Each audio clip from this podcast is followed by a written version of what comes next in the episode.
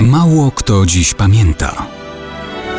Datownik historyczny prezentuje Maciej Korkuć.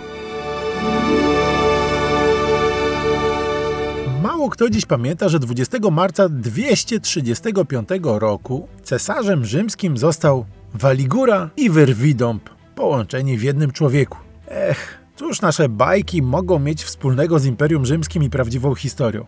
No, na pewno tyle mają, że i tam były również bajkowe mity, ale także niezwykle przesadzone opowieści o prawdziwych postaciach władców, wodzów i bohaterów. Takie legendy towarzyszyły również Maksyminowi Trakowi, bo to on został cesarzem w marcu 235 roku. Z pewnością wyróżniał się niezwyczajną siłą i potężną posturą, ale zapewne wielce przesadzone były opowieści o tym, że potrafił z ziemi wyrwać wielkie drzewo i gołymi rękami kruszył skały. Mówiono, że każdego dnia zjada około 30 kg mięsa i pije amforę wina. Opowiadano też, że jedną ręką potrafi uciągnąć naładowany wóz, któremu nawet dwa woły rady dać nie mogły.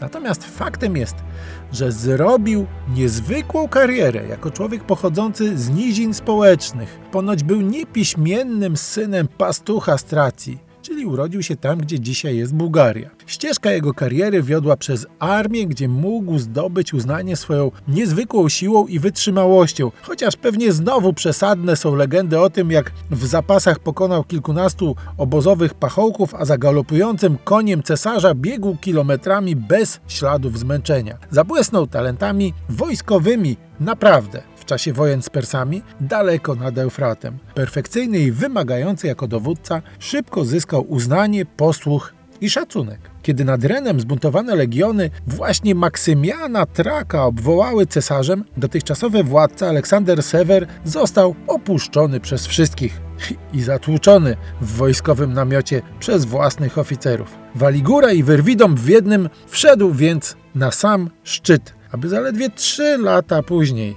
zginąć niemal dokładnie tak samo jak jego poprzednik.